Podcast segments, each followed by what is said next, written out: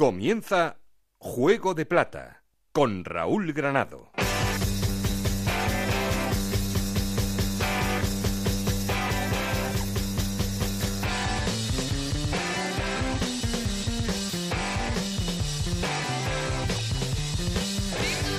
¿Qué tal? Muy buenas, bienvenidos a Juego de Plata, el podcast de Onda Cero en el que os contamos todo lo que pasa en Segunda División.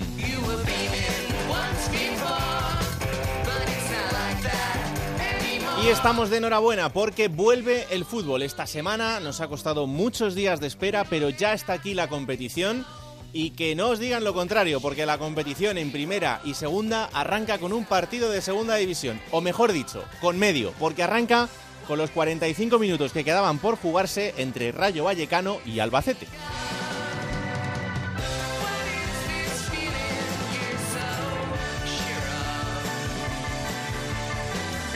Aunque el resto de la jornada empezará el viernes, eso sí, será la jornada número 32, quedarán 11 por delante con absolutamente todo por decidir quién asciende, quién se mete en playoff y sobre todo también quién desciende a segunda B.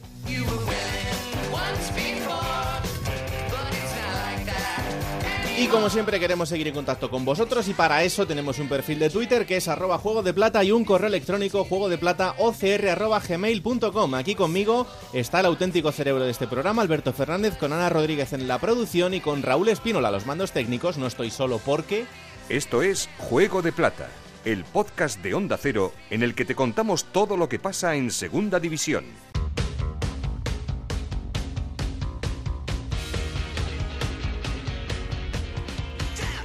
Vuelve a sonar la sintonía de resultados y clasificación. Eso significa que vuelve Ana Rodríguez, porque como vuelve el fútbol, Sí. pues habrá que saber cómo arranca esto. Resultados no tenemos, No. porque todavía no han empezado, pero sí la clasificación Vuelve y de vuelve cómo va a arrancar. Vuelve y vuelve muy nerviosa Ana Rodríguez, ya te lo digo, ¿eh? Bueno, tú cuéntame la clasificación y luego hablamos del Zaragoza. que ya me quiere empezar aquí con el Zaragoza. Pues te cuento cómo estaba la clasificación con esa jornada número 32, donde el Cádiz era líder con 56 puntos, segundo el Zaragoza con 55, los dos en puestos de ascenso directo, Almería y Huesca con 50 puntos, Girona con 47 y Elche con 46 puntos son los equipos que jugarían el playoff por el ascenso, séptimo es el Mirandés con 42 puntos, octavo el Rayo Vallecano con 41 y un partido menos, noveno es el Sporting de Gijón con 41 puntos, que son los mismos que tiene el Alcorcón, décimo primera la Ponferradina con 40 puntos, décimo segundo el Tenerife con 39 puntos, que son los mismos que tiene el Fuenlabrada, décimo cuarto es el Málaga con 38 puntos, que son los mismos puntos que tienen Las Palmas, y el Numancia, décimo séptimo el Albacete con 36 puntos. Y ese partido menos, décimo octavo el Oviedo con 35 puntos, y en puestos de descenso el Deportivo de La Coruña con 35 puntos también, el Lugo con 34, el Extremadura con 31 y el Racing de Santander con 28 puntos. O sea que estás nerviosa entonces. Mucho, mucho, mucho. Es que.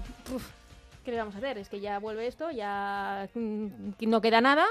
Y, y a ver, nos habíamos ido muy bien y ahora toca retomar la competición, a ver cómo vuelve. Es increíble que, que no pueda ser optimista No ni cuando tiene a- al equipo ahí perfecto, que, que queda muy poquito ya para rematarlo. Estaba perfecto, pero es que ahora es todo distinto. No pasa nada, pues habrán descansado, pues mejor. Primera estación Alcorcón. Eh, Sí, ya, y, ya, y ya lloré la, la semana pasada con Alberto que le dije, el Alcorcón se los da mal, menos este año la primera vuelta, el Alcorcón se los dé mal, se nos da mal, ahí, llorando un poquito. Y en dos semanas después, eh, Zaragoza-Almería. Almería, sí, es que tiene que jugar a Almería, luego también creo que el Girona tiene que ir, y tiene a la Romareda, el Huesca. ¿Queréis ascender sin jugar con nadie? No, no, claro, es verdad, Claro. es verdad, es verdad, es verdad. A ver, eh, bueno, sí, es que son 11 jornadas, 11 finales y hay que ir a por todas. Bueno, pues nada, que la semana que viene ya te espero con resultados y con Y todo. con todo lo que haga falta, por Claro supuesto. sí. Un Muchas gracias, abrazo. siempre. Un abrazo. Hola, su director Alberto Fernández, ¿qué tal? Muy buenas. Hombre, qué gusto me da saludarte, ¿eh, Raúl, como diría Pedro Lara. eh, Un grande. Aquí estamos, ya estamos los dos juntitos y revueltos. Efectivamente. bueno, ma- manteniendo la, La distancia de seguridad, es, eso sí, pero- eso pero- sí, total. Estamos juntos ya de nuevo, por fin, eso buena noticia. Que esto arranca ya, hay muchas incógnitas, Sí. sobre todo eh, si los que estaban muy bien van a seguir en ese punto, si los que tienen una gran plantilla van a partir con un poco de ventaja, eh, o si los que estaban en una racha un poco más negativa les va a dar como para revertirlo. Bueno, a ver, lo de las plantillas, es que claro, lo hablamos hace dos semanas, una o dos semanas, que va a influir, pero por ejemplo el otro día Luis Carrión nos decía, bueno, pero es que a lo mejor yo tengo algún chaval en el filial que no se le conoce y que está en buena forma e irrumpe. Mm. Claro, también habrá que ver ahí qué equipos tienen buen filial, qué equipos tienen un filial en segunda B que puedan competir en el fútbol profesional, qué equipos tienen buena cantera, lo hablamos también, Mareo, la Unión Deportiva Las Palmas. Va a ser complicado. Yo eh, el otro día mm, intenté fijarme en, en fichajes de invierno que a lo mejor no habían tenido mucho tiempo para adaptarse. Hablábamos con David Rodríguez, podía ser uno en el Racing de Santander. Mm, yo creo que todos los equipos tienen algún jugador de ese perfil, ¿no? Que llegase en invierno, que no tuviese más de dos, tres partidos para poder demostrar y que en esta especie de pretemporada haya cogido ya el nivel, el carril de todo el equipo y que ahora pueda ser un plus más que en Mm. su llegada reciente, ¿no? Hay varios nombres. eh, en el Rayo Vallecano yo tengo muchas ganas de ver mejor, aunque ya ha dejado cositas ahí y Palazón, por ejemplo. Sí, sí. Un jugador que es explosivo, tiene, tiene un uno contra uno. eh, em, delanteros como. Hombre, eh, Calle Quintana en el Fuenlabrada se espera mucho también, porque es un delantero. Es verdad que apostó Mer Hermoso por él, pero mm, es un delantero con hechuras en la categoría. Mm, que Kojevic también en el Albacete. Malvasic en el Cádiz, que es un jugador que en el Tenerife mm, este año no estaba teniendo su sitio. y En el Cádiz puede ser Fran Villalba en el Almería. Hay jugadores mm, que llegaron en invierno y que se esperaba que dieran un plus, un nivel más a su equipo y que yo creo que ahora van a tener ese escaparate perfecto para demostrarlo. Mm. Eh, sobre todo hay situaciones de jugadores que terminan contrato 30 de junio que todavía no han llegado a un acuerdo de renovación Mm. y que evidentemente eh, tienen una opción interesante de volver a mostrarse en 11 partidos, entre otras cosas porque vamos a hablar después de una pretemporada más corta, con un mercado de fichajes también más corto que terminará antes, de cara a la próxima temporada, y por tanto pues eh, también tienen que terminar de rematar los que no lo tengan, porque habrá muchos que ya tengan eh, sobre su futuro pero los que no lo tengan, pues eh, sí es verdad que tienen una oportunidad. Eh, luego hablaremos del Rayo con un protagonista, pero antes de que se me olvide, eh, quería comentaros la situación de uno de sus canteranos, de Fabián Lucci. Eh, los compañeros del diario Marca contaban el otro día que el Barça tiene cerrada la contratación de este chaval. Bueno, la información que nosotros tenemos y que también hemos contado aquí en Onda Cero, Fabián tiene 16 años recién cumplidos, porque los cumplía el 18 de mayo. Eh, es una gran promesa dentro del club. Ha sido internacional con España sub-16, con Julen Guerrero como seleccionador, eh, ya habitual en, las últimas convocatorias. Ha estado con el primer equipo del Rayo Vallecano a las órdenes de Paco Gémez, entrenando y ha entrado en convocatoria. No ha llegado a, debutar, pero, pero sí que ha estado eh, compartiendo trabajo con, con el primer equipo durante, durante todo el año. Es, creo que el canterano en el que más opciones tiene puesto el, Rayo, pero claro, se da una situación. Fabián ya ha tenido durante las últimas al menos dos temporadas ofertas de Real Madrid, Fútbol Club Barcelona y Atlético de Madrid. Ha dicho que no siempre, siempre ha dicho que su prioridad era quedarse en el Rayo, eh, pero esta temporada termina contrato. El jugador esperaba que durante el año el Rayo ya fuera hablando con él eh, de cara a un contrato profesional, porque hasta que no tenga 16 años no podrían hacerle un contrato profesional. Esa situación durante el año no se ha dado, eh, se ha dado hace poco, hace apenas unas semanas, y él encima de la mesa a día de hoy tiene las siguientes ofertas. Fútbol Club Barcelona, Real Madrid, Atlético de Madrid, Manchester City o renovar con el Rayo. No son malas Si opciones. renueva con el Rayo Vallecano, se lo valorará muchísimo. Evidentemente. Eh, ahora, también puedo contar que la oferta de renovación es en unos números eh, absolutamente increíbles. O sea, el Rayo no puede hacer más por intentar retener a este jugador.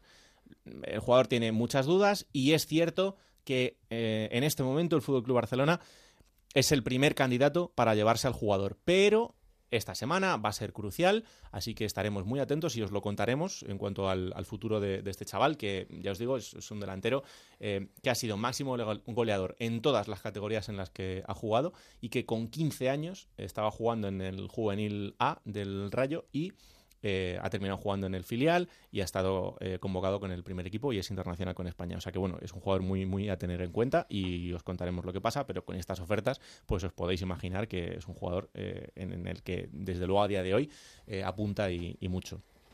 Vamos, a, vamos a empezar con el repaso de, de ciudades. Mm, bueno, la semana que viene ya podemos desvelar incógnitas de, cómo va la cosa, pero por lo que hemos visto en otras ligas, eh, es eh, algo curioso, pero parece que los equipos locales están partiendo en desventaja. Sí, porque, a ver, hay muchos equipos en segunda división, que lo hemos dicho, son de primera históricamente, que se basan también en una fuerza eh, de la afición, equipos pequeños, entre comillas, que vienen de ascender recientemente hace poco, veas el Fuenlabrada, equipos que no tienen tanta masa social, es posible que no lo noten tanto. Igual luego nos sorprendemos, pero sí que se está viendo ese tipo de resultados. Decías tú lo de los partidos de local y a colación de lo que citaba Ana, ¿no? Del Zaragoza, tiene que Mm. medirse al Alcorcón. Estaba mirando los números del Alcorcón, claro, eh, tiene 41 puntos, 25 los ha conseguido fuera de casa. El Alcorcón tiene un debe total este año en Santo Domingo, ¿no? Son 10 empates y 5 victorias fuera de casa. Ahora de calendario tiene que ir a- al campo de los tres primeros. Tiene que ir a, a la Romareda, después tiene que ir al Carranza y después tiene que ir al Juego del Mediterráneo, ¿no? Por lo tanto, ahí vamos a ver de verdad cuánto ha cambiado. Pero eh, esto es lo raro, ¿no? Lo Mm. normal es que en segunda hay muchos empates, pero si hay victorias suelen ser en casa, ¿no? Vamos a ver ahora qué nos depara esto, pero eh, desde luego es curioso. ¿Te parece bien que arranquemos con el repaso? Vamos de este allá, hombre, claro que sí, tengo muchas ganas. Pues una pausa y allá vamos. Juego de Plata, el programa que puedes escuchar a cualquier hora del día. Venga, pues vamos a arrancar y como siempre lo hacemos saludando al líder. El líder esta semana eh, es el Cádiz. Sigue siéndolo porque todavía no se ha jugado absolutamente nada, pero cuidadito que esto arranca ya. Así que vamos a ver si esto se sigue manteniendo eh, con el paso de las semanas, porque ahora ya, a partir de ahora, la cosa está en duda. Compañero José Antonio Rivas, ¿qué tal? Muy buenas. ¿Qué tal? Muy buenas, Raúl. Bienvenido ¿eh? de nuevo. Muchas gracias, hombre. Eh, nada, que este Cádiz de momento sigue siendo el líder, pero ojito que vuelve ya esto. Sí, y bueno, con, con ganas, con ganas de que vuelva y de disputar esas jornadas que quedan. Y vamos a ver, ¿no? En, en estos programas anteriores comentábamos que normalmente, desde la llegada de Cervera al Cádiz, se le suele dar mejor al equipo amarillo lo- los inicios de temporada que las partes finales, ¿no? Que a lo mejor en alguna que otra ocasión pues se le ha hecho un poco largo, incluso pues ha supuesto perder eh, opciones de jugar los playoffs y demás. Vamos a ver, esto se puede afrontar como un nuevo inicio después de esta mini pretemporada que están haciendo los equipos, así que vamos a ver si el Cádiz ha cargado pilas, eh, en el caso de algunos futbolistas muy cargados de, de minutos, como Ale Fernández, como Isa Carcelén, como el Pachespino, Perea, seguro que les ha venido bien, ¿no? Para, Sí. para volver a estar con, con el zurrón lleno y para exprimirlo ahora en esta jornada. De todas formas, sí que es verdad que mm, viendo que el Cádiz y el resto de los equipos de segunda no están acostumbrados como los de primera o como algunos de primera a jugar miércoles domingo, miércoles domingo, pues seguro que las rotaciones van a tener que, que hacer presencia y jugar seguro un papel fundamental. Eh, eso está claro y además ahora es cuando se va a ver ¿no? la, profundidad de, las plantillas y hasta qué punto eh, esos jugadores que a lo mejor habían contado con menos eh, opciones eh, ahora son capaces de dar ese rendimiento inmediato que necesitan, que necesitan los equipos. La reentré del Cádiz va a ser frente al Rayo. Esto en circunstancias normales sería un partidazo en Carranza por el ambiente que hay entre las dos aficiones. Aquí va a ser una cosa absolutamente diferente y, bueno, pues dicho sea de paso, bastante más descafeinado, pero un partido de, de una exigencia importantísima para los dos equipos. Sí, y además con, con el matiz de que como el Rayo juega antes, ¿no? Esos minutos que le quedan pendientes, bueno, pues quizás pues va a tener eh, un pelín de, de rodaje más que el Cádiz, aunque con toda la problemática que tuvieron al inicio de los entrenamientos también le puede restar, ¿no? Por ahí puede estar un poquito equilibrado. Pero sí es verdad que es un partido especial, que lo es cada, cada temporada en la que tienen que enfrentarse, con muy buen ambiente que siempre hay en el estadio, con aficiones eh, prácticamente hermanadas y que evidentemente pues eh, es uno de los partidos en los que más se va a notar, ¿no? Que no va a haber público en las gradas seguro porque el ambiente y la animación es eh, especial y es más importante que en otros aspectos. Pero bueno, eh, seguro que, que también lo- los jugadores y el propio Cervera con, con muchas ganas, ¿no? De que esto arranque sea como sea y, tiene que ser de, esta manera, pues que sea así.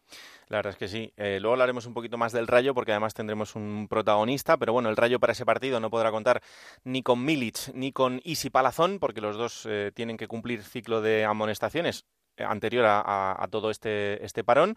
Em, en el Cádiz, ¿cómo está la cosa? Pues en el Cádiz, claro, es que no nos acordamos de eso, pero en el Cádiz hay que recordar que en el último partido, eh, que fue el Lugo, eh, Cifuentes fue expulsado por una acción eh, fortuita. Eh, el Cádiz jugó ese partido, pues gran parte del mismo con, con uno menos y, y David Gil, que es el portero suplente del Cádiz, va a tener que ser el titular en este regreso. Así que, bueno, pues la principal baja, junto con la de Garrido, que, bueno, eh, arrastra molestias eh, que ha venido desarrollando durante toda esta cuarentena, está entrenando a un ritmo bastante menor que sus compañeros, así que, bueno, no se espera que esté tampoco Garrido entre los convocados y entre los, los titulares. El resto, en principio, todos disponibles, así que vamos a ver si Cervera como es previsible, sigue contando más o menos con su columna vertebral y con todos los mismos ¿no? que, venía haciendo antes, o hay algún futbolista que, le ha venido bien todo esto y, puede ganar protagonismo. Todos los focos, en ese sentido que digo, están puestos en José Manuel Jurado, que durante toda la temporada pues no ha contado con esa continuidad, arrastrando lesiones, no estando al mismo ritmo que sus compañeros, y es verdad que todo esto se puede igualar un poco y puede tener un poco de, más protagonismo. Eh, casos parecidos, el de Acapo, por ejemplo, que también llegó lesionado al Cádiz y que no ha conseguido meterse en la dinámica del equipo vamos a ver mm, si son jugadores que, que se adaptan ¿no? a lo que a lo que pide Cervera que a nivel físico pues es muy muy exigente. Bueno pues muy pendientes eh, los focos sobre Carranza para ese partidazo que viviremos el domingo. Será el último partido de la jornada el domingo a las nueve y media de la noche entre Cádiz y Rayo Vallecano. Así que la semana que viene contamos a ver cómo han ido las cosas al que hasta hoy es el líder de la categoría. Gracias un abrazo José Antonio un abrazo. Pues ya veis cómo está el líder, el Cádiz, y el segundo clasificado es el Zaragoza. El Zaragoza, que es otro de los equipos de los que hay que estar muy pendientes en esta vuelta del fútbol, porque es otro de los grandes candidatos a ascender a Primera División. Y el Zaragoza va a volver enfrentándose en la Romareda al Alcorcón. Así que vamos a ver cómo está el conjunto Maño. Onda Cero en Zaragoza, Rafa Feliz, ¿qué tal? Muy buenas. Hola, muy buenas. ¿Cómo está el equipo de Víctor Fernández? Pues entrenando, entrenando a tope, guardó fiesta el lunes, volvió este martes a los entrenamientos y ya no va a parar hasta la hora del choque, nueve y media de la noche. Hay que recordar que se ha retrasado dos horas el comienzo del partido porque se espera mucho calor en Zaragoza y están todos muy bien a excepción de Guaras que va a ser baja para el Alcorcón y de Vigaray que es duda después de que el pasado sábado en el entrenamiento tuviera que retirarse con unas molestias musculares y también podría entrar en esas dudas e incluso podría ser baja para el partido ante los madrileños. El resto todos en condiciones Víctor Fernández los va a tener para poder enfrentarse al conjunto madrileño. Bueno, eh, ya sabes que va a ser uno de los equipos eh, en los que se va a centrar la atención en este, en este tramo de la temporada. La gran pregunta es eh, qué versión del Zaragoza nos vamos a encontrar después de este parón.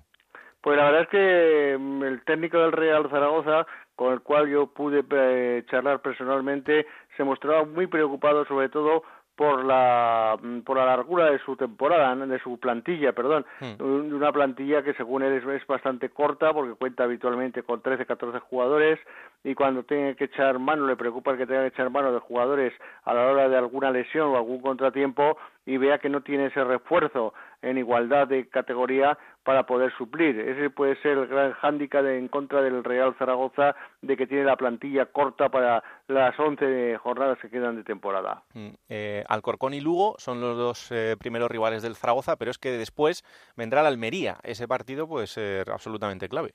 Sí, sí, no, el partido ante la Almería va a ser clave para sacar al, tercer clasificado en este momento eh, más amplia ventaja, pero evidentemente los dos primeros son los que tiene que ganar, está bien, mm. porque si quiere estar en primera división la próxima temporada, por lo tanto son conscientes de que hay que salir a tope desde el primer minuto, de que hay que estar eh, totalmente centrado en intentar conseguir el ascenso lo antes posible y por ello eh, va a jugar 11 partidos, como decía el, técnico esta semana del, del Huesca, eh, Mitchell, van a ser 11 auténticas finales. El Huesca también pasa lo mismo con el Real Zaragoza, evidentemente. Claro. Oye, em, hay un jugador que vamos a ver cómo está en este tramo de la temporada, pero Burgui puede ser una buena noticia para este Zaragoza, porque después de un periodo muy largo de, inactividad y de su llegada al Zaragoza, em, bueno, puede ser ese jugador que le, dé un puntito más.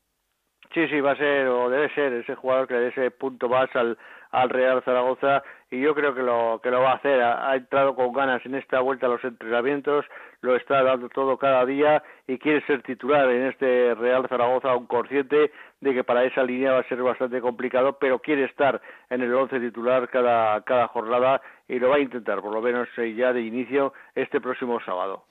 Bueno, pues vamos a estar muy pendientes de lo que haga el Zaragoza en ese primer partido frente al Alcorcón y luego todo lo que venga después eh, por el equipo de Víctor Fernández, eh, un equipo que, como decimos, eh, será uno de los grandes focos de atención de, la categoría y os lo seguiremos contando. La semana que viene hablamos, Rafa, un abrazo fuerte. Un abrazo para todos. Bueno, pues ya veis cómo están las cosas en el líder y en el segundo clasificado, que es el Zaragoza, pero también está muy cerquita de ellos el Almería, que es el que también quiere ser el candidato a saltar los puestos de ascenso ascenso directo a la primera división. El conjunto de José María Gutiérrez Guti, que está ahora mismo a cinco puntos del Zaragoza y que, como decimos, durante toda la temporada ha sido uno de esos equipos importantes que quiere volver cuanto antes a, a primera división y por tanto hay que estar muy pendientes de lo que haga el conjunto almeriense, que va a volver enfrentándose al Albacete en el Carlos Belmonte. Onda Cero en Almería, Juan Antonio Manzano, ¿qué tal? Muy buenas.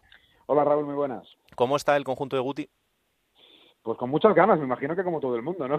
con muchas ganas de que vuelva a la competición, eh, porque, bueno, como tú has dicho, ¿no? Aún tiene que, eh, para lograr el objetivo del ascenso, que es eh, desde que arrancó la liga, pues el objetivo para el que se ha trabajado durante el año, tiene primero que resolver una situación clasificatoria, que es la de recortar esos puntos con respecto al ascenso directo, ¿no? Para, para evitar tener que ir al playoff y, dar por buena esa sensación con la que terminó eh, la liga o se detuvo abruptamente, ¿no? Recordar que el eh, día en el que se, eh, ese 14 de marzo, cuando se decretó el estado de alarma, el Almería estaba preparado para jugar ante el Albacete, después de haber hecho un grandísimo partido en casa frente al Deportivo de La Coruña y haber roto con esa victoria esa racha que no era muy favorable, ¿no? Para el equipo almeriense que le fue haciendo perder puntos, incluso puestos en, en, esa en esa tabla donde llegó a ser incluso líder después de después de Navidad, pues hasta caer hasta el tercer puesto, ¿no? Así mm. que ha sido todo este periodo un, un, tiempo bueno para recuperar a futbolistas como por ejemplo Koric, eh, Petrovic, pero sobre todo Juan Ibiza, que, que, que a día de hoy pues eh, se perfila incluso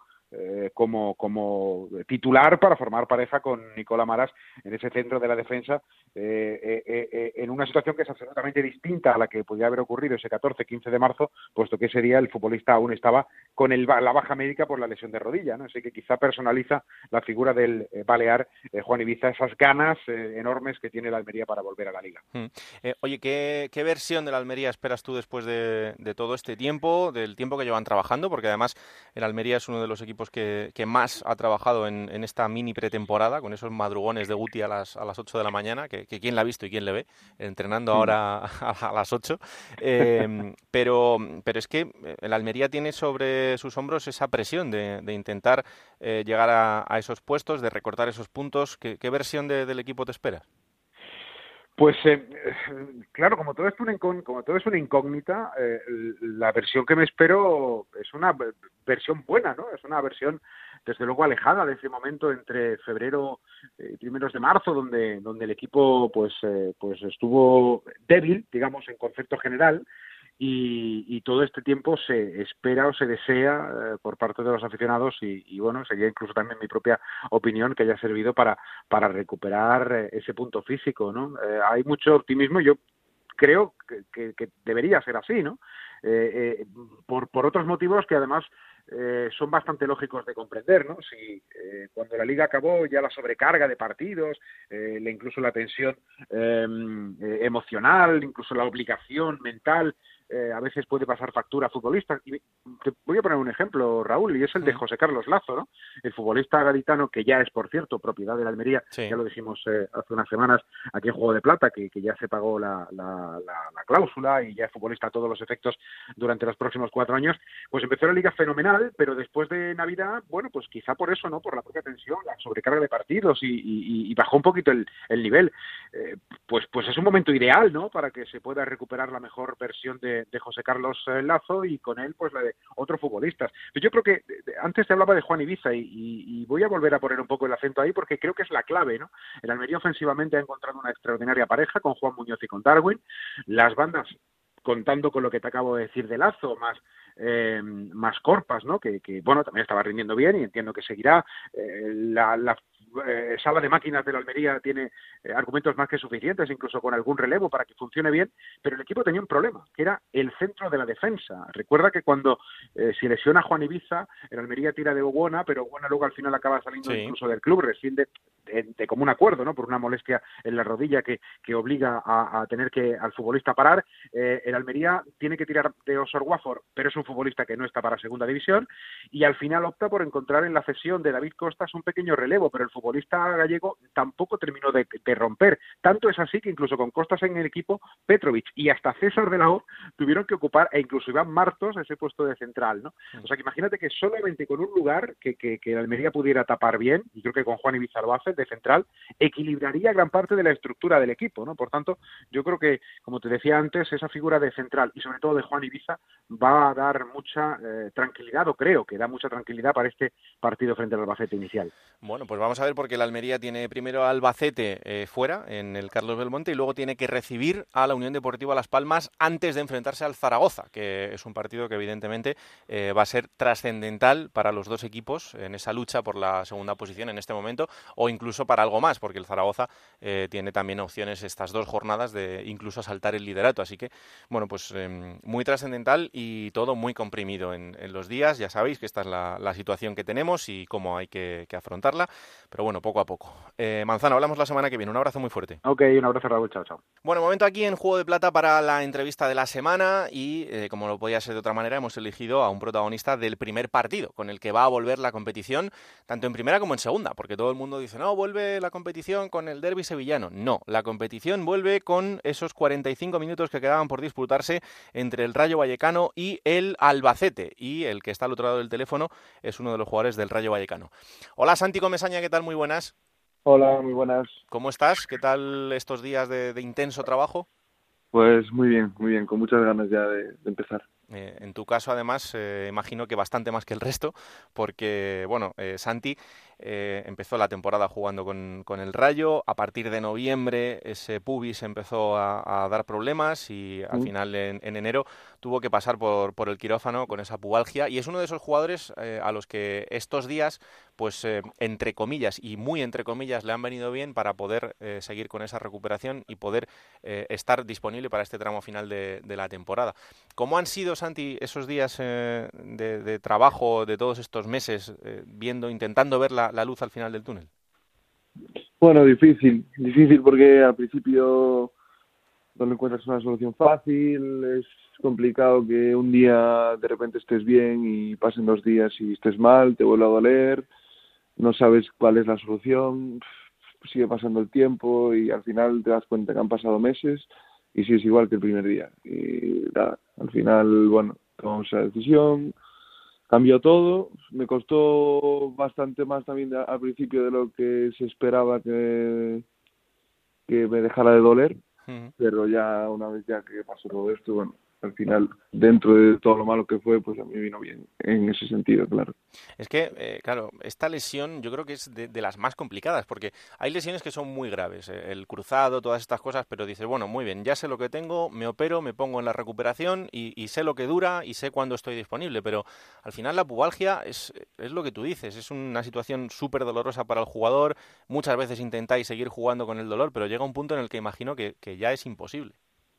Sí, sí, bueno, al final no era pubalgia, era como una hernia, era la, la hernia inguinal, pero como que cogía un poco de la zona del pubis. Entonces, como que todo se... Era todo como mucho más difícil de saber lo que era por ese tipo de cosas, porque no sabíamos muy bien por dónde tirar, si era esto, si era lo otro, dábamos una solución para una de las lesiones, después para la otra y al final pues se acabó optando por, el quirófano y fue lo mejor. Eh, dices, al principio puedes pensar que nada, si el primer mes hubiéramos ido al quirófano todo hubiera pasado mucho antes y tal, pero bueno, siempre piensas que puedes, puede haber otras soluciones y siempre, y no, no era fijo el saber que, era lo que tenía, ¿no? Entonces, bueno, al final lo acabamos solucionando, que, que, es, lo, que es lo bueno. Hmm. A día de hoy, cero dolor, ¿no? Sí, cero, cero. Oye, el, el, primer día sin dolor, ¿cómo es? Porque claro, aquello debe ser como, como ver el, mundo de otra manera. Sí, sí, o sea, yo iba con mucho miedo el primer día a entrenar, porque yo no sabía, mm, yo el último día que me fui del entrenamiento sí que estaba mucho mejor después de la operación, me encontraba mucho mejor que antes de operarme, pero sí que es verdad que a mí me, me seguía molestando cuando yo me fui de, de o sea, el último entrenamiento que hicimos. Entonces yo me fui a casa y me fui igual que empecé, entre comillas, con las mismas dudas. Entrené en casa, hice los ejercicios en casa, pero a mí mi máximo dolor, el siempre que siempre tuve, fue el pegar el balón. Cada vez que pegaba el balón, pues muchas veces veía las estrellas, no, no quería ni pegarle ya, tenía mucho miedo a pegarle. Y y eso nunca lo había probado en la cuarentena, cuando estuvimos de cuarentena. Entonces volví con un poquito ese miedo, pero nada, una vez que golpeé una vez y vi que no me dolía, fue como, no sé, como una pierna nueva, como una pierna nueva.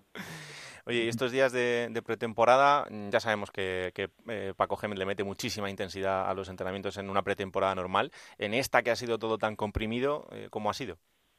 Bueno, no, no tanta, no, no ha sido tan. Yo creo que Paco ha querido como, bueno, no cansarnos demasiado. Al final, en la pretemporada está claro que, ayuda a eso, a, a ponerte en muy buena forma física y eso, pero es diferente, no vamos a volver como se vuelve de una pretemporada. Al final tenemos un partido cada tres días que no es nada parecido a, volver a una temporada que juegas un fin de semana, luego juegas otra.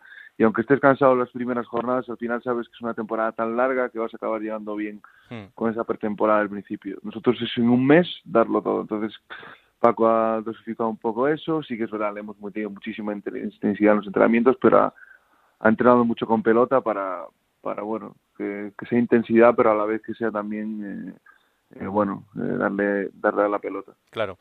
junto a ti vuelve Pozo y también está listo Velázquez. Sois tres fichajes de, invierno, por así decirlo, que además, con el, con el nivel que tenéis de adquirido en este tiempo, pues llegáis en un buen momento para ayudar al equipo. Pues sí, sí, la verdad que llegamos bien. Bueno, al final, eh, eh, si nos dices que llegaríamos mejor si, si no se hubiera parado. Hmm. En, el sentido de que eh, es una temporada que es larguísima, segunda división, y, al final de las temporadas como se nota muchísimo más el físico. Y si nosotros hubiéramos llegado y y con todo este tiempo de recuperación pues llegaremos mucho mejor físicamente. Al final nosotros también nos hemos quedado parados este tiempo de, de la cuarentena sin poder hacer lo que es ejercicio bien y bueno, llegamos obviamente mejor, no es lo mismo venir de jugar tantos partidos, pero pero bueno, no se va a notar tanto como si fuera de la otra forma. Claro. Em, estos 45 minutos frente al Albacete son absolutamente trascendentales porque es la manera que, vais a tener de reengancharos, ¿no? Porque empezar el fin de semana contra el Cádiz viendo que estás a tres puntos del playoff, pues eh, imagino que psicológicamente ya es un paso súper importante. Pues sí, sí, lo que dices, totalmente. No, no creo que sea definitivo, porque al final son muchos puntos los que quedan aún por disputarse, pero sí que es verdad que es muy importante no es fácil. Al final nosotros son 45 mm, minutos solo. Es verdad que tiene un jugador menos, pero al final va a ser muy complicado. Un equipo que seguramente venga, que no lo sé, después al final el partido se resolverá de otra forma, ¿no? Pero en un principio pensamos que vendrán a, bueno, a aguantar el resultado porque están con un jugador menos, 45 hmm. minutos, que bueno, al final cuando tienes un jugador menos lo que más daño hace es estar cansado. Y si das 45 minutos, al final les vas a dar ese aire para decir, doy todo 45 minutos y aguanto lo que sea. Si hubieran 90 minutos, pues sería otra película. No aguantarían tanto, tendrían que correr mucho más, pero bueno, con 45 minutos nos tendría que dar de sobra de todas formas, pero no va a ser absolutamente nada fácil. Obviamente queremos los tres puntos y vamos a ir a muerta por ellos, pero pero bueno, a ver si se puede sacar y es lo que dices tú, que si ganamos nos vamos a enganchar ahí y eso es lo más importante, llegar a Cádiz sabiendo que si ganas eh, vas a estar a, bueno, vas a estar ya casi en playoff, casi, entre comillas, y con todos los puntos que quedan por jugarse, pues te va, te va a dar mucho aire, está claro. Es que, eh, Santi, este año hemos visto un Rayo Vallecano que, siempre nos ha ofrecido esas dos caras. Eh, es verdad que yo creo que eh, el equipo nunca ha jugado mal, no ha tenido partidos en los que digas no es un Rayo reconocible, pero sí hemos visto ese equipo que no terminaba de cerrar los partidos, que no terminaba de a veces tener, como decía Paco, ese punto de locura necesario a veces para tener un partido más o menos tranquilo. Y, y eso ha hecho que ahora haya que hacer las cosas en muy poco tiempo, muy bien, como para poder estar eh, aspirando a lo máximo. Sí, sí, sí, totalmente. Sí, es la razón. Al final, nosotros, bueno, eh, es lo que dices, no hemos hecho ningún partido desastroso, ni mucho menos, y bueno, tampoco sí que hemos hecho algún partido brillante, entre comillas, eh, tres o cuatro, mm, no muchos más, pero sí que es verdad que, hemos jugado bien muchos partidos, lo hemos tenido en nuestras manos y por no cerrar esos partidos al final se nos acaban escapando muchos, bueno, te recuerdo tres, aparte fue de forma seguida se nos escaparon al final por, bueno, por errores nuestros o, por relajación o por lo que dices, no haber cerrado el partido mucho antes. Al final son circunstancias, cada temporada es un mundo, eh, yo creo también, creo que también va todo mucho por momentos, que en otro momento, otra temporada, los mismos jugadores, el mismo entrenador, jugando de la misma forma, pues en vez de estar así, igual estamos perdiendo 1-0 y en el 95 marcamos nosotros el empate. Esta temporada nos está saliendo así, estamos perdiendo puntos muy al final también, entonces, bueno, está, esto es así. Ahora hay eso es lo que dices, otra liga y, hay que jugar como si como si esto nunca hubiera pasado. Hmm. Está claro que estas cosas pasan, pero bueno, a ver qué a ver qué se puede hacer. No, hay, hay una variable súper clara que es eh, que a veces en los partidos hay pequeños detalles que pueden salirte mal o hmm. salirte bien y este este año todo lo que podía ser o me sale mal o me sale bien, eh, dependiendo de una cosa súper fina, al Rayo le ha salido mal.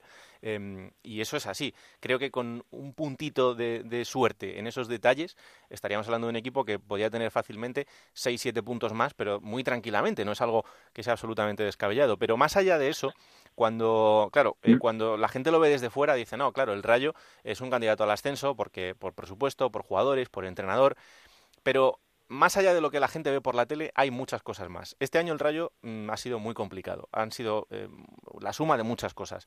Psicológicamente, ¿cómo estáis? ¿Cómo está la plantilla, Santi? Pues muy bien. Ya lo dije no hace mucho, que, que yo veo a todos muy, muy enchufados. Yo me imagino, sinceramente me imagino que en todos los equipos mm, estarán bastante enchufados por lo general. Me, me lo imagino, pero yo he visto desde, desde dentro lo que es el Rayo hoy, el equipo da gusto entrenar, da gusto verlo entrenar, van todos a mil, todos con la idea clarísima, todos con las mismas ganas, todos eh, pensando que sí que se puede entrar en, en ascenso, o sea, no sé cómo será en otros sitios, pero el Rayo está claro que tiene muchísimas ganas. Que después puede pasar otras, otras cosas. Yo creo que todos los equipos van a estar a muerte, sinceramente. Hmm. Creo que es un mes y van a ir todos a morir. Saben que todos van a jugar, que no va a haber, no creo que haya ningún jugador eh, que vaya a jugar 12 partidos en un mes. Sinceramente creo que sería un error porque lo, lo matas, sería muy duro.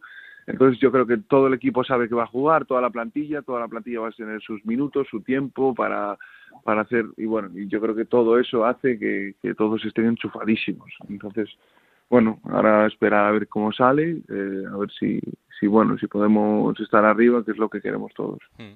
Eh, vais a jugar sin público, eh, hmm. si nadie lo, lo, lo, arregla, y espero que sinceramente sea igual para todos, esto va a ser así en todos los, los estadios de, de, la categoría, pero es verdad hmm. que hay sitios como Vallecas en los que jugar sin público es jugar con uno menos. Sí, sí, sin duda, lo vamos a notar mucho, mucho, mucho. Eh, yo creo que por todo ya, o sea, ya no solo ni en Vallecas, en Vallecas si es más, pues eh, en otros estadios también creo que, que va a ser bastante importante. Está claro que nosotros sí que lo notamos mucho más. Es una afición que no para de animar. Eso no lo hay en España, sinceramente. No lo digo por, por estar en el rayo, pero sí que es verdad que es un, una afición que se nota muchísimo cuando está apretando, que, que bueno, que, que es muy, no sé cómo decir, muy mítico que, que, que, en Vallecas se tenga miedo a venir, que siempre es un campo que es difícil por lo, por lo general. Está claro que nos va a perjudicar eso, pero bueno, creo que a todos en general le va a perjudicar, a nosotros sí un poquito más. Bueno, no pasa nada, tenemos equipo de sobra, yo creo, para, para remediarlo. Claro que sí. Oye, cuéntame eso de, que ahora estás puesto en un mural ahí en un campo de fútbol precioso de, de Nigrán. ¿Cómo, ¿Cómo es eso ahí con, con tu cara puesta? Pues fue muy bonito. Eso es, bueno, el equipo donde yo me crié, jugué en ese campo pues toda mi vida. Hmm. Desde los cinco años hasta los, bueno, hasta que acabó mi etapa de, juveniles, jugué ahí toda mi vida, me crié ahí en la escuela y bueno, eh, Rafiña, Tiago y, y Rodrigo, que, que también jugaron ahí, pues eh, nos pusieron a, a todos allí, bueno, y a, Jorge Otero, pues, hmm. que, que, es de Nigrán también. No, bueno, no, son malos compañeros para estar en un mural, ¿eh? Ya pues en, un terreno de juego ya sería increíble. Para nada, para nada. Eh, el club pues cogió bastantes buenos jugadores, la verdad. Y bueno, es súper orgulloso y, me encantó, la verdad. Eh, me lo dijo el que era mi entrenador en esa etapa de juveniles y, bueno, súper, súper orgulloso y agradecido a, lo que hicieron. Hmm. Te dejo la difícil para el final. Eh, el míster mm. termina contrato. ¿Tú le renovarías? Yo sí, claro, porque no. ¿Qué voy a decir, no? Pero sí, está claro que sí, que, que bueno, que Paco nos ayuda mucho, que estamos todos contentos con él y si estamos todos enchufadísimos, eh, también es por algo. Claro que sí. Santico Mesaña, que me quito ya la camiseta del Rayo porque si no me matan aquí en el, en el programa. que haya mucha suerte, que estoy encantado de que pueda volver a verte en un terreno de juego disfrutando de, lo que sabes hacer y de enseñarnos tu, tu fútbol a todo el mundo. Así que disfruta de este tramo de la temporada y que haya mucha suerte, ¿vale? Muchísimas gracias, Raúl. Un abrazo fuerte, amigo. Pues ya sabéis, ese será el primer partido que vamos a vivir, esos 45 minutos que restan por jugarse en Vallecas entre el Rayo Vallecano y el Albacete. Ahí estaba la conversación con Santi Comesaña. La semana que viene os ampliaremos lo que haya sucedido en ese partido y también escucharemos a los protagonistas del Albacete. Bueno, vamos con dos equipos que son los más golpeados en el capítulo de lesiones. Eh, uno de ellos es el Málaga, donde la verdad es que cada día son más y no es la mejor situación posible para un equipo que ya de por sí estaba bastante mermado. Compañera en Málaga, Isabel Sánchez, ¿qué tal? Muy buenas. Hola, ¿qué tal? Muy buenas tardes. Me has pillado contando. A ver cuántos lesionados, a ver cómo tengo la...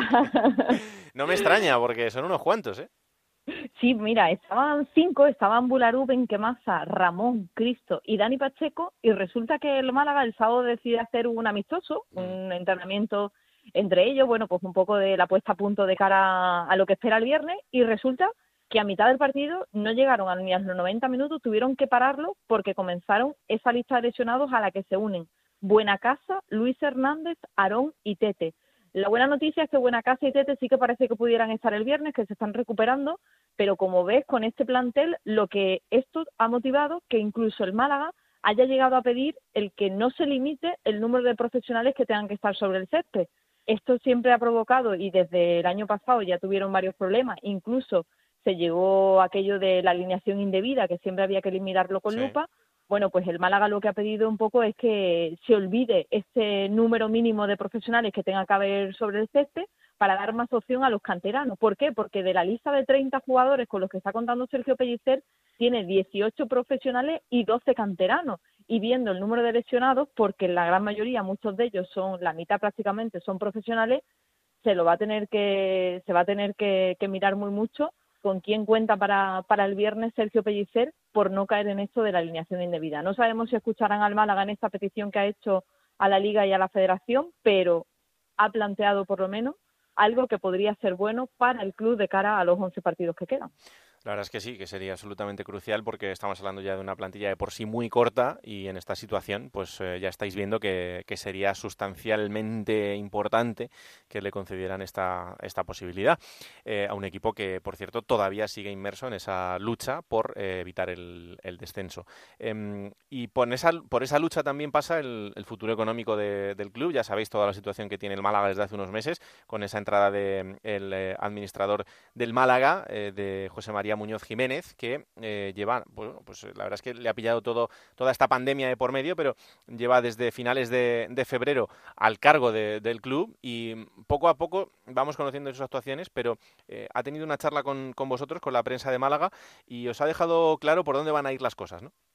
El 21 de febrero fue ese día, ese viernes en el que entró en el estadio de la Rosaleda. Prácticamente, pues más de 100 días después, hoy ha sido la primera toma de contacto que ha tenido con los medios de comunicación. Ha pedido que fuera una charla, quería hacerlo un poco de una forma informal, sin que fuera una rueda de prensa como tal, pero bueno, como bien dice, nos ha descrito un poco las líneas en las que puede ir, que quedan reflejadas en un plan de viabilidad que se hizo público la semana pasada y que lo primero que viene a decir es que hay un gran problema de liquidez dentro del Málaga. Esto ya lo había dicho y lo había hecho público en el primer informe que lanzó a la jueza esa falta de, liquidez de la entidad de cara a esta temporada a la que estamos, a la 2019-2020, se puede solucionar si el préstamo que tiene la familia Altani con el club, que se valora en torno a 6 millones de euros, llega ese dinero, que se ha hecho necesario. El jeque lo que ha hecho ha sido presentar un calendario de pago, pero yo te voy a devolver el dinero en 30 años. ¿Te parece bien? El valor del dinero no es el mismo, empezando por ahí. No, y además que la, liquidez que necesita el Málaga de manera muy, muy, muy, muy, muy rápida, eh,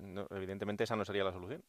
Claro, y además es que con ese dinero, lo ha dejado muy claro José María Muñoz, no tendríamos problemas la temporada que viene, porque ha mencionado también que el club va a ingresar 3 millones menos por eso de el derecho televisivo y demás, pero la situación quedaría mucho más despejada. Si hay un descenso de categoría, si el Málaga desciende a segunda vez, es más difícil el mantener el club como está, es más viable si nos quedamos en segunda y, por supuesto, muchísimo más favorable si se produjera un ascenso a primera división. Y la una situación pregunta, Isabel, económica es lo que eh, más preocupa, eso claro. sí, Raúl, dime. Pero si, si el jeque no devuelve esos 6 millones de euros en el, en el plazo de lo que queda de temporada, que evidentemente no parece una situación real eh, en ningún caso, porque no tiene ninguna intención, eh, ¿habría alguna posibilidad de un descenso administrativo? No, lo ha descartado totalmente porque además ha mencionado pues la, modificación eh, en el, en el tema del fair play financiero que, que ya ha hecho público la liga por la cantidad de clubes tanto de primera como de segunda que hay en situación de ERTE y ha mencionado que eso va a beneficiar a las arcas del, del Málaga Club de Fútbol, que habría que buscar otras vías y que habría que intentar, lo primero es que se produjera la devolución de ese dinero del que estamos, del que estamos hablando. Esa sería la situación ideal y la situación en la que ha insistido esta mañana el administrador judicial del Málaga, ¿no? Además, luego también ha, ha, mencionado, por ejemplo, otras situaciones que se podrían dar o otras soluciones, como podría ser una ampliación de, de capitales, que ha mencionado que sería viable y que sí que hay inversores que están llamando a las puertas del Málaga Club de Fútbol, aunque claro, aquí hay que ver otro aspecto, que es la situación judicial en la que se encuentra la entidad. El Claro. jeque Altani y Blue Bay eh, en un litigio por, por, lo- por las acciones que en principio habría ganado la empresa hotelera Blue Bay, pero que, pero que está pendiente del recurso que ya presentaron los abogados de, del jeque Altani. Eh, la opinión que, que ha reflejado José María Muñoz a lo largo de toda su intervención es que él va a seguir trabajando, que se van a adoptar medidas a corto, a corto, medio y largo plazo, que ya está presentado el, el ERE para, para los trabajadores, una medida que considera imprescindible porque la estructura del club pues está sobredimensionada y lo va, va a simplificar lo que sería la estructura en cuatro grandes áreas. El área deportiva seguirá en las manos de, de Manolo Gaspar. Ha hablado también la dificultad del verano de cara a que va a haber pocos traspasos, que no se plantea que haya muchos traspasos en el mercado de, de verano. Incluso ha llegado a hacer público que hoy mismo ha recibido una multa por parte de la liga por los incumplimientos de años anteriores y ha llegado a decir que hasta en cuatro ocasiones la liga ha avisado al Málaga de que tenía que hacer recortes salariales, de que tenía que solventar la situación económica, que no se han hecho y que ahora está todavía el Málaga asumiendo lo que durante cuatro mercados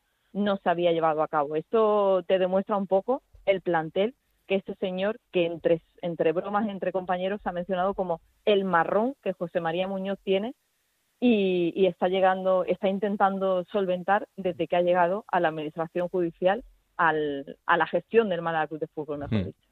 La verdad es que tiene muchísimo trabajo por delante eh, este administrador y veremos eh, si puede ser que llegue a buen puerto porque por ahí va a pasar el futuro próximo del Málaga más allá de lo deportivo. En lo deportivo el club está inmerso, como decíamos, en esa lucha por eh, buscar la, la permanencia. Decimoquinto, ahora mismo tres puntos por encima de esa zona de descenso a Segunda División B y el primer partido del Málaga será el próximo viernes a las siete y media de la tarde frente al Huesca. Así que muy pendientes de lo que haga el conjunto de la Rosaleda frente al equipo de Mitchell. La semana que viene un poquito más y lo seguimos contando, Isa. Un venga, un beso. Pues nada, empezamos, tenemos ganas ya de que vuelva al fútbol y ya lo tenemos aquí. Eso sí, ¿eh? se va a hacer raro esto de que no haya público y, y no sé cómo veremos nosotros el, los partidos. Pero bueno, por lo menos esto vuelve y volvemos a la normalidad, Raúl. Totalmente. Un abrazo muy fuerte. Otro para vosotros. Pues el segundo de los equipos que ha tenido mala suerte con las lesiones es el Deportivo de La Coruña. No tanto como el Málaga, pero ahí, ahí le anda. Compañero Alberto Gómez, Coruña, ¿qué tal? Muy buenas. Hola, ¿qué tal? Muy buenas. ¿Cómo estamos? También larga lista de lesionados para el Deportivo. Sí, además yo creo que una de las piezas fundamentales, que además se caía el pasado viernes en la sesión de entrenamiento, es la de Águera Queche, un jugador que empezó siendo importantísimo en el comienzo de temporada del Deportivo y que ahora no ha tenido tanto protagonismo en cuanto a marcar gol, pero sí en cuanto a darlos y en las jugadas a balón parado, ¿verdad? Bueno, pues Águera Queche va a ser una de las bajas fundamentales con las que tenga que afrontar Fernando Vázquez el reencuentro del campeonato, lesión en el cuádriceps, y yo creo que no van a forzar con él para que pueda estar el domingo ante el Sporting de Gijón. A partir de ahí, bueno, pues hay molestias físicas, ¿eh? hay molestias físicas. Evidentemente ya descartamos a Miquel Somma, lesionado a larga duración. Mm. Fíjate que incluso eh, Ba apunta a poder ser titular en ese centro de la defensa junto a Javi Montero. Muchas pruebas está haciendo Fernando Vázquez. Está incluso la duda de si va a mantener esa línea de tres centrales atrás o no, porque también hay otro jugador que tiene molestias físicas, que es Mujay, ¿eh? uno de los además eh, pocos que en su momento pasó el coronavirus y que ahora ya está restablecido, pues también es otro de los jugadores que está ahí teniendo molestias físicas que le están impidiendo trabajar al 100%. Más jugadores con molestias, Cholak últimamente también anda justito de fuerzas, el jugador turco, un jugador fundamental en este deportivo, en este segundo tramo de campeonato. Y bueno, con todas estas dudas, ya digo, descartado a Queche y con molestias físicas importantes, eh, Cholak, Mujaid, Bóveda también andaba algo entre algodones, y unido esto a la sanción de Mollejo, que vio amarilla en Almería y por tanto no podrá estar disponible para el próximo partido contra el Sporting, mm. vamos a ver cómo configura Fernando Vázquez su once titular en el reencuentro fundamental ya para el Deportivo, que al igual que esos equipos, tanto que están en situación de descenso como que están en el limbo, y ahí tenemos esos tres verdades, Raúl, caso de Albacete, aunque bueno, ya el miércoles sabremos un poquito más por su Oviedo, Numancia. el Oviedo, efectivamente, pues bueno, hacen necesario que se vaya ganando de tres en tres. Por aquello de Raúl, pues vaya usted a saber si se tiene que parar esto antes de lo previsto, que sería el final, y a ver en qué situación quedamos. Pero bueno, a ver, en ese sentido sí está trabajando el Deportivo. No, es que además el, el Depor es uno de los equipos en los que va a estar puesto el foco, porque vimos un mm. gran Deportivo de La Coruña antes de, este parón, desde la llegada de Fernando Vázquez, em, un Deportivo que hacía por lo menos eh, crear esa ilusión de, poder llegar al tramo final sin sufrir mucho, pero claro, ahora queda lo más importante, todo compactado y, y hay que seguir peleándolo, porque el Depor ahora mismo ocupa el primero de los puestos de descenso a Segunda División B. Un deportivo que se hizo sólido, sobre mm. todo, esa fue la, la baza de Fernando Vázquez, se hizo muy sólido y un deportivo en el que también, bueno, coincidió la llegada de Xavi Merino, nos podemos olvidar, con esas cuatro jornadas marcando. En fin, un deportivo que cortó una sangría, pero que era una sangría impresionante, Raúl. Tú date cuenta que en la primera vuelta solamente gana dos partidos y el segundo es el último partido de la primera vuelta contra el Tenerife, un deportivo que, que hizo una primera parte de campeonato lamentable, malísima, eh, fíjate, por ejemplo, tenemos ahora, que me lo dice algún amigo que otro, Lampropoulos, el jugador griego cedido en Alemania y que está destacando allí. Pues aquí la verdad es que no hizo nada bueno, Raúl. Entonces son esas circunstancias en las que eh, uno y los que tiene alrededor pues eh, no lo hacen nada bien, pero bueno, es cierto, la llegada de Fernando dio otro aire al equipo, empezaron a llegar las victorias, aunque fuera por la mínima, pero empezaron a llegar, contagió a la afición, aunque también es cierto que luego llegó ahí, después de seis victorias seguidas, pues ese pinchazo contra el Girona en casa, luego ya la derrota en Zaragoza,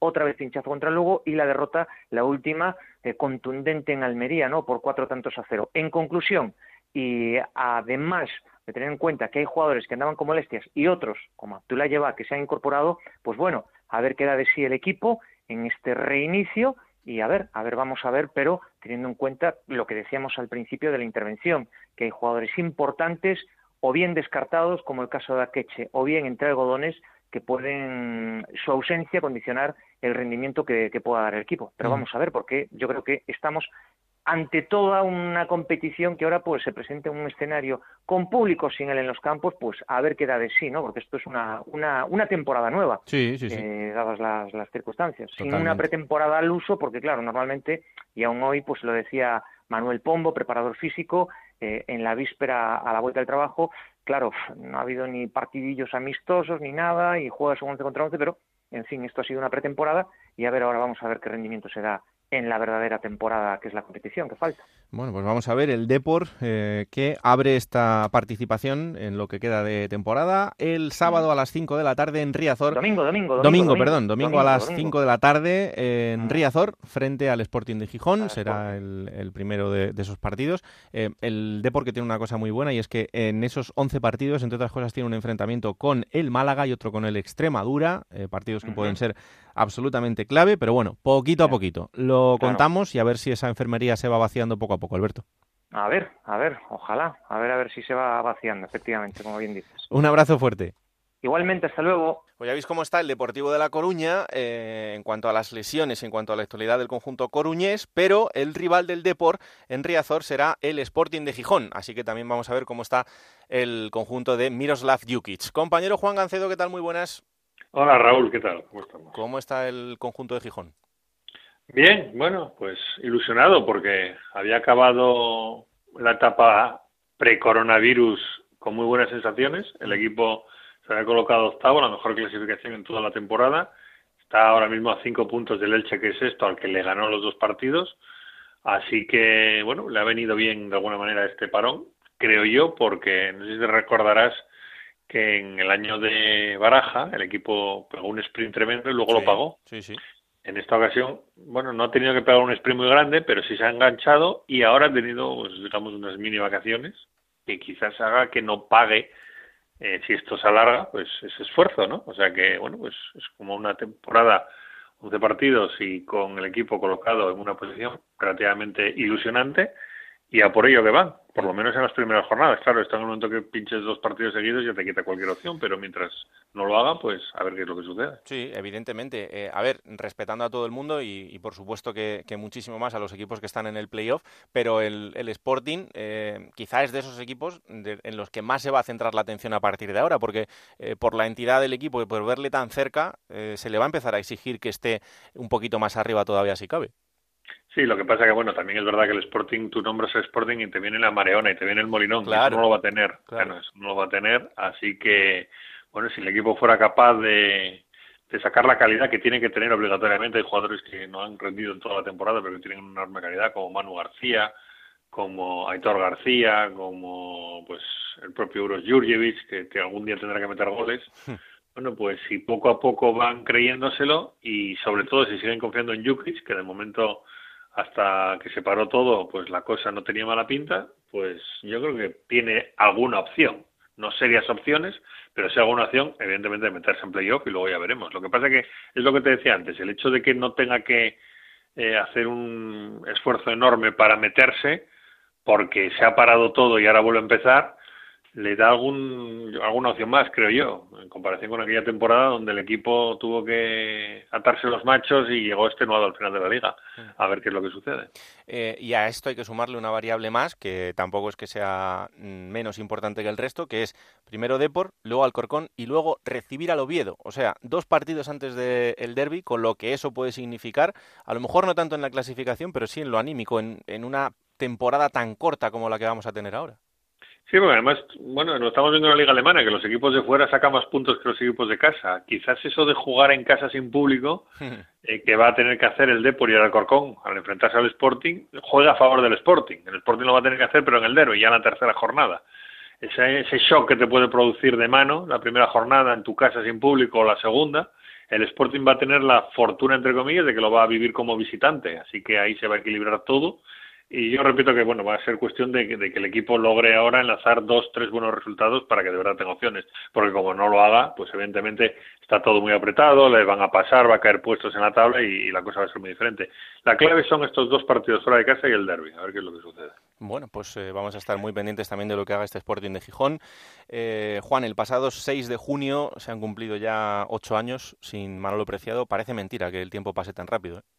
Sí, Tremendo, tremendo que han pasado ya ocho años, porque es que parece que fue ayer cuando nos dejaba, en un día triste, fatídico, ya no era entrenador del Sporting, se había comprometido con el Real, pero se había tenido una relación magnífica en la ciudad que yo creo que fue su ciudad de adopción ya para, para el resto de su vida, él mismo lo dijo, que se sentía un Gijones más, y es una fecha que siempre recordamos porque es una de esas personas pocas que a lo largo de tu carrera te dejan huella de verdad. En el caso de Manolo, pues a un servidor le dejó huella, pero no solo a mí, a cualquier compañero de cualquier otra emisora, de cualquier otro periódico de aquí, en Valencia, allá por donde iba. Es una cosa, era una cosa mm, poco común, como era Manolo Preciado. Y bueno, si le recordamos en ese octavo aniversario, cuando nos dejaba por culpa de ese infarto fulminante en, en Castellón y es que además, eh, por ejemplo, en el Levante, todo lo que ha venido después, eh, pues no es que haya opacado la figura de Manolo, pero, pero el club ha seguido en su día a día. Pero en Gijón, fíjate que, que da la sensación de que todo se ha parado ahí, que todo lo que ha venido después eh, se sigue comparando. Es verdad que la época de Abelardo también devolvió mucho la ilusión al equipo y evidentemente todo lo que significó para la, para la institución, pero a mí desde fuera me da la sensación de que, de que todo se paró en Manolo. Sí, bueno, hubo ese paréntesis, como tú bien dices, de, del ascenso con Abelardo, pero es que fue casi visto y no visto, porque a poco de subir el equipo, pues lo deshicieron y esa gente no siguió, muchos se marcharon. No fue lo mismo. Manolo subió al equipo, se mantuvo con los mismos y luego estuvo cuatro años en primera dando enormes alegrías, como aquella victoria en el, en el Bernabéu, que recordáis que supuso que perdió la Liga al Madrid. Eh, hombre, es que además de aquella venía el Sporting de 10 años de la nada absoluta, después de un descenso traumático en el 98, sumando solo 13 puntos, y Manolo pues vino aquí y levantó la alegría de una ciudad que estaba absolutamente por los suelos en cuanto a moral. Después ya lo de Abelardo fue como muy seguido. Fue en 2012 el descenso otra vez, 2015 el ascenso. Sí es verdad que fue quizás más necesario lo de Abelardo porque el equipo estaba hecho unos zorros económicamente. Aquello salvó incluso yo creo que al club. Pero yo creo que fue más celebrado lo de Manolo porque claro, hace muchísimos años, bueno, desde hecho, desde el siglo pasado eh, por entonces que el equipo no jugaba en, en primera división y luego su forma de ser sobre todo. Que una persona que se hacía querer por todo el mundo, fuera de donde fuera eh, se paraba con todo el mundo, tenía una sonrisa para todo el mundo, con, con cualquiera que se acercaba a él. Una persona única, la verdad, auténticamente única. Bueno, pues nos seguimos acordando de Manolo Preciado, evidentemente, y, lo seguiremos haciendo durante toda la vida porque es alguien que, ha marcado el paso por el, por el mundo del fútbol, no solo en lo deportivo, sino como persona y con su trascendencia dentro de los equipos en los que ha estado y del fútbol español en general, alguien que, quedará para el recuerdo de todos. Eh, Juan, te deseo una buena vuelta al fútbol, igual que a todos, y que vamos a ver qué cara nos ofrece este Sporting y a ver si te da una alegría en lo que queda de año. Muy bien, a ver, qué falta nos hace. Muchas gracias, Raúl. Un abrazo. Que sí. Un abrazo fuerte. Chao. Y terminado el repaso por las ciudades que hemos elegido para el capítulo de hoy, vamos ahora con esa máquina del tiempo que pilota Pablo Llanos para traeros los mejores momentos de los equipos de la categoría.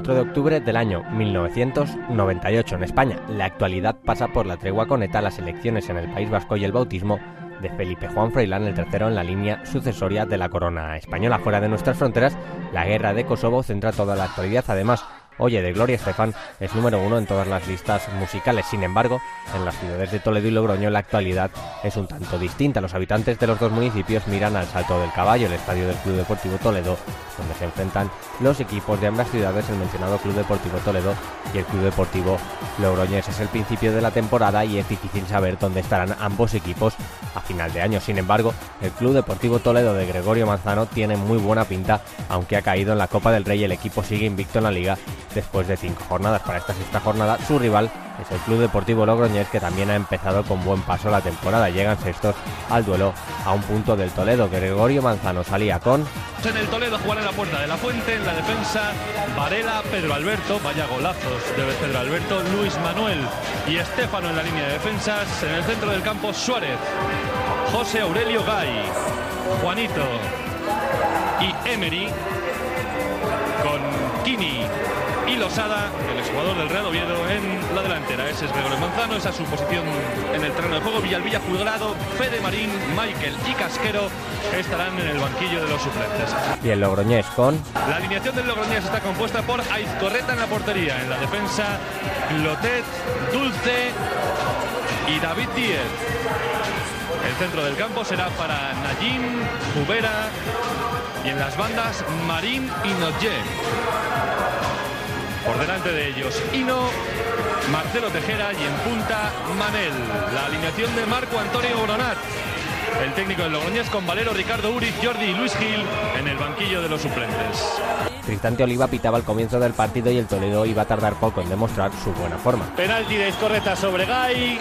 En el minuto 15 de esta primera parte va a lanzar Kini. Se puede adelantar el Toledo en el marcador del salto del caballo. Allá va Kini con la zurda. Gol del Toledo. Gol de Kini. 15 de la primera parte. Alegría en el banquillo toledano. Toledo 1, Logroñez 0. Solo 5 minutos después del primer gol. Juanito, a la izquierda está totalmente solo Losada. Largo el envío de Suárez. Llega Kini por el centro. Se queda media salida y correta. Kini. Gol Kini en el 21 de esta primera parte. Marca el segundo el Club Deportivo Toledo en ese envío largo de Suárez que sorprendió la defensa blanquirroja. Se quedó a media salida Jorge Iscorreta, llegó Kini, levantó la pelota, segundo gol en la liga de Kini. 21 del primer tiempo, Toledo 2, Logroñés 0. Y justo antes de terminar la primera parte, recupera otra vez para el Toledo Suárez. Kini, que viene Kini, el balón a Losada, Losada, gol de Losada en el 44 de la primera parte. El apoyo, el pase de Kini, sensacional. Dos goles y una asistencia para Kini. El tercero del Toledo lo ha hecho Losada. Toledo 3, Logroñés 0. Llegaba el descanso y el partido parecía haber terminado tras la reanudación el encuentro parecía el mismo que en la primera mitad, sin embargo, cuando el duelo llegaba a su fin, el logroñés intentó maquillar su imagen. Centro, balón al segundo palo, despeja de cabeza Casquero, empalma Uriz, el balón para Manel, gol de Manel, gol del logroñés, 41 y medio de la segunda parte, Toledo 3, Logroñés 1. Sin embargo, aún quedaba tiempo para ampliar la ventaja. Balón de Juanito de bien, área para Jurado, es el último instante del partido, puede llegar el gol con el exterior, con el exterior del Toledo, gol de Jurado. Se cumplía el 48 de la segunda parte cuando Jurado con el exterior del pie derecho hizo el 4-1 para cerrar el partido. terminó y el que a priori parecía un duelo igualado acabó siendo un partido para el recuerdo en Toledo y para el olvido en Logroño. Aquel equipo de Manzano terminaría en séptima posición, una de las mejores del equipo en segunda división. Lo demás, como se suele decir, es historia. Vamos con la próxima jornada, Alberto, será la 32. Y la 1 de esta reentré de la liga que va a empezar Raúl el viernes. Hay cuatro encuentros. El viernes 12, Elche, Extremadura, Fuenlabrada, Tenerife, Málaga, Sociedad Deportiva Huesca y Real Oviedo, Sociedad Deportiva Ponferradina. Tres partidos para el sábado 13, Racing de Santander Lugo, Unión Deportiva Las Palmas Girona, Real Zaragoza, Agrupación Deportiva Alcorcón y tres encuentros más para el domingo 14, Deportivo de La Coruña, Real Sporting, Club Deportivo Mirandés Numancia, Albacete, Almería y cerrará la jornada Raúl el auténtico partidazo en el Carranza, Cádiz, Rayo Vallecano. Bueno, pues esto será el fin de semana. Ya sabéis que todo lo que pase en los partidos os lo contaremos en Radio Estadio. El domingo, el resumen en el Transistor. Y aquí estaremos el próximo martes para contaros todo lo que haya pasado en esta primera jornada post pandemia para eh, traeros todo lo que suceda en estos campos. Hay que recordarlo, han sido muchos días sin fútbol. Han sido muchos días en los que hemos perdido muchas cosas todos, con cabeza. Vamos a estar tranquilos. Esto vuelve, pero poco a poco y bajo la responsabilidad de todos. Así que vamos a tomárnoslo en serio, que todavía nos queda mucho por hacer en este camino en el que ya vemos la luz al final del túnel. En cualquier caso, ya sabéis, esto es Juego de Plata. Un capítulo nuevo disponible cada martes a partir de las 5 de la tarde en onda0.es para que lo compartáis, os lo descarguéis y le digáis a todo el mundo que existe este bendito programa que hacemos con tanto cariño. Que la radio os acompañe. Chao.